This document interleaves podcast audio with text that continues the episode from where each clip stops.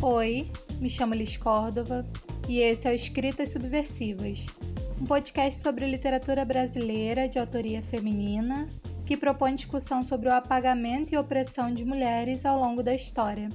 Indicações literárias traçando esse paralelo entre os escritos e os momentos históricos, políticos e sociais. A realização conta com o apoio do Governo do Estado do Rio de Janeiro, Secretaria Estadual de Cultura e Economia Criativa e Fundo Estadual de Cultura. Ela fazia uma ronda pelas redações e rádios, apresentava-se como Carolina Maria, a poetisa negra, e oferecendo seus textos para publicação. Muitas vezes era olhada de forma enviesada, tratada com desdém, mas teve alguns sucessos. E quando não teve sua produção publicada, acabou virando pauta dos jornalistas. Essas foram palavras de seu biógrafo Tom Farias, e no episódio inaugural vamos falar sobre Carolina Maria de Jesus. Nascida em Sacramento, no estado de Minas Gerais, em 1914, um local que ainda vivia a lógica da escravidão, Carolina Maria de Jesus sempre se enxergou como inventiva e alimentava constantemente essa ideia. Seu livro mais famoso foi um dos mais vendidos no Brasil e hoje circula por 46 países em 16 idiomas.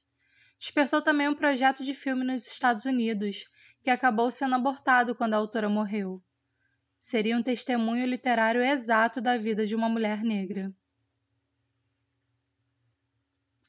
Ao longo da sua trajetória, é importante falar da mudança para São Paulo em 1947 devido ao processo de modernização que estava se iniciando na cidade, e acarretou também o surgimento das primeiras favelas.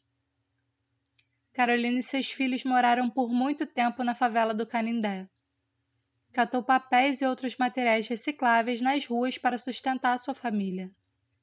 Leitora assídua, logo descobriu o gosto pela escrita iniciando sua trajetória de memorialista com o registro do cotidiano no quarto de despejo. Eram os cadernos que trazia dos lixos que viriam a ser posteriormente os diários de uma favelada. Em 1950, Carolina estava numa praça vizinha à comunidade em que morava. Viu que alguns adultos estavam quebrando os brinquedos das crianças.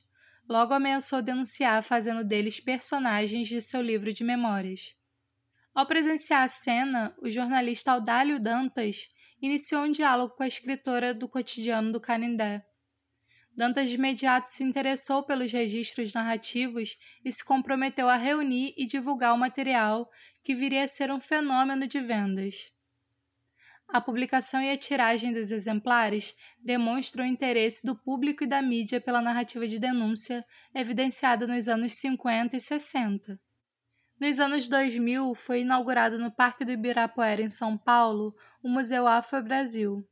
Sua biblioteca leva o nome de Carolina Maria de Jesus, contendo cerca de 6.800 publicações, com especial destaque para a coleção de obras raras sobre o tema do tráfico atlântico e a abolição da escravatura no Brasil, América Latina, Caribe e Estados Unidos. A presença afro-brasileira e africana nas artes, na história, na vida cotidiana, na religiosidade e nas instituições sociais estão disponíveis para leitura no site do Museu Afro Brasil e eu vou deixar o link disponível na descrição.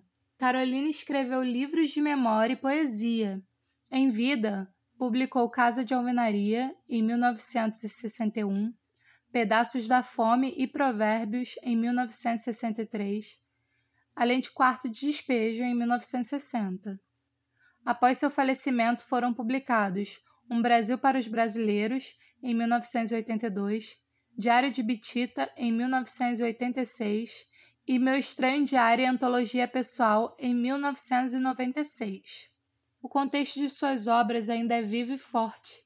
Escracham as questões sociais de exclusão, raça, classe e gênero, e ainda que tenham se passado décadas, os enfrentamentos dessa natureza são diários. Agora vamos receber uma convidada muito especial, a Selminha Rai, que faz a pesquisa sobre Carolina Maria de Jesus e vai contar um pouco dessa experiência pra gente. Oi, Liz. Oi, pessoal que está ouvindo. Agradeço demais o convite. Como a Liz já disse, eu sou Selminha Rai, sou graduanda em Letras Português e Literaturas pela Universidade Federal Rural do Rio de Janeiro, sou pesquisadora na área de literatura negro brasileira e sou escritora. Então, As minhas pesquisas em torno da Carolina dialogam muito com o campo identitário. Isso no que diz respeito à representação do negro na obra dela e na questão do que ela representa para a literatura. É muito importante a gente pensar no que significa essa mulher preta, pobre, escrevendo nas condições que podia e procurando meios de publicar os textos que ela escrevia. A escrita da Carolina não começa com Quarto de Despejo. Antes desse livro, ela já tinha publicado poemas e contos em jornais, como o conto do Sócrates africano, por exemplo, que é um conto que eu gosto bastante, em que ela fala do avô que era tão inteligente que era considerado Sócrates africano. Esse avô era o seu Benedito, um homem ex-escravizado, analfabeto e dotado de uma sapiência reconhecida pelas pessoas de Sacramento, da cidade natal de Carolina. Isso é matéria de afirmação de um pertencer, se a gente for parar para pensar bem. A Carolina tinha consciência da sua negritude e de que isso era motivo de orgulho. E a gente percebe isso porque isso reflete nos escritos dela, na forma como ela faz a representação dessas pessoas, com todas as suas complexidades e multiplicidades como indivíduos. A partir dessa movimentação que a Carolina fazia em relação às pessoas negras nos seus escritos e em relação à forma como ela reivindicava o lugar dela de escritora, eu discordo e eu acho que já caiu muito por terra essa história de que o Audálio Dantas descobriu a Carolina. A Carolina ficou sabendo que o Audálio estava na favela em que ela vivia, na favela do Canindé, e ela foi até ele falando alto que ela estava escrevendo um livro. Aí ele ficou intrigado e foi perguntar sobre isso para ela. Então ela procurou pelo Audálio. Ela se fez ouvir. E daí nasce Quarto de Despejo, um livro que eu considero extremamente necessário para entender o Brasil infelizmente, com mazelas muito atuais. Por falar nele, eu acho importante a gente lembrar que ele completou 60 anos esse mês, desde a sua primeira publicação no Brasil. Como ali já disse, ele foi traduzido em cerca de 13 idiomas, circulou por mais de 40 países e ainda assim é pouco consumido aqui no Brasil. A Carolina é conhecidíssima em outros países e o nome dela chega com um pouco mais de força agora no Brasil, graças aos pesquisadores que se debruçam sobre as obras dela.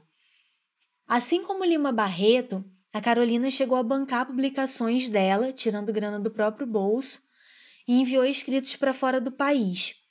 Ela fala em Quarto de Despejo que as pessoas rejeitavam muito os textos dela por ela ser preta. E o Lima falava a mesma coisa antes mesmo da Carolina nascer. Diário de Bitita, por exemplo, teve a sua primeira publicação na França e depois veio a tradução do francês para ser publicado no Brasil. Há de se considerar o quanto se perde em termo literário e de traço da escrita da autora quando chega no Brasil a tradução da tradução da obra. A Conceição Evaristo diz que, para nós, pessoas negras, escrever e publicar é um ato político. E isso é muito real. A gente afirma nossa existência e nossos saberes através da escrita e da visibilidade que a concretude da publicação nos traz. Então, assim, pensar uma escritora preta brasileira é pensar não só a escrita dela, mas o mercado editorial também, tudo que envolve ele. Hoje, a gente tem poucas pessoas pretas publicadas no Brasil ainda, principalmente mulheres.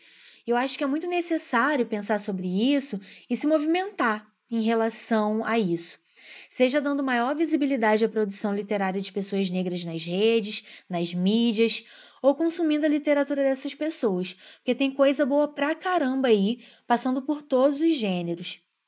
A Carolina mesmo escreveu em diversos gêneros, escreveu peças de teatro, poemas, músicas, romances. E por causa do racismo que ela experimentou estrutural, epistêmico, institucional, muito da sua criatividade, da sua capacidade artística foram tolhidas para que ela reforçasse o único lugar que muitas pessoas ainda atribuem ao negro aqui no Brasil, o de miserabilidade. Mas eu posso afirmar que existe uma movimentação para que apareça uma Carolina para além do quarto de despejo e que outras obras dela sejam conhecidas. Eu faço esse movimento na minha linha de pesquisa o Conselho Editorial de Publicação das Obras da Carolina pela Companhia das Letras está fazendo. Esse conselho que conta aí com a Vera Eunice, filha dela, e um time de peso de pesquisadoras empenhadas nessa missão. Acho importante outras manifestações também, como por exemplo a FLUP desse ano, que além de homenagear a Carolina, reuniu 210 mulheres negras para participar de um processo formativo, tendo a Carolina como base para a escrita delas. Escolas de samba têm trazido Carolina também. E o que eu quero dizer é o seguinte: Carolina não se resume a Quarto de Despejo. Essa foi a sua obra mais conhecida, foi um best-seller, um dos livros mais importantes da literatura brasileira e tem muito mais além dele. Por fim, eu queria só pontuar que a gente não está aqui para resgatar a Carolina. A voz dela ecoa sempre, desde muito tempo, seja com racismo tentando calar ou não. E a gente vem com aquele movimento de relembrar sempre que a gente pode que os nossos ancestrais foram intelectuais e que nós existimos e somos potências porque a gente carrega essa força como herança, sabe? Tem uma música que eu gosto bastante que chama Ponto de Força, em que o rapper Oni diz o seguinte: bem mais que resgate é deixar a velha chama acesa. E quando se trata de Carolina, eu acho que essa frase faz todo sentido. Como indicação de leitura, eu deixo para vocês os outros livros de Carolina, além dos que a Lígia citou, tem um organizado pela Rafaela Fernandes que se chama Meu Sonho é Escrever, que tem contos muito bons da Carolina, e alguns desses contos conversam muito com o triste momento político atual do país. Eu deixo como indicação também Um Buraco com Meu Nome, da Jaridia Reis, que é um livro de poemas lindíssimo e bem forte também. Tem Cidinha da Silva, que é uma escritora muito boa. E eu indico também que vocês leiam Mulheres Negras que ainda não foram publicadas. Tem muitos perfis nas redes sociais para dar força para essa galera. Tem o meu, que é Olhos de Azeviche, lá no Instagram. Tem da Vitória Machado, que é Preta Lírica 2020. E o do Preto em Português, que é um perfil que a Thaís Santana divulga escritoras negras que publicam em português pelo mundo. Salve Carolina Maria de Jesus e boas leituras para vocês! Muito obrigada, Selminha. É um prazer enorme te receber por aqui. E é isso. Espero que tenham gostado. Te aguardamos no próximo Escritas Subversivas. Abraçaço!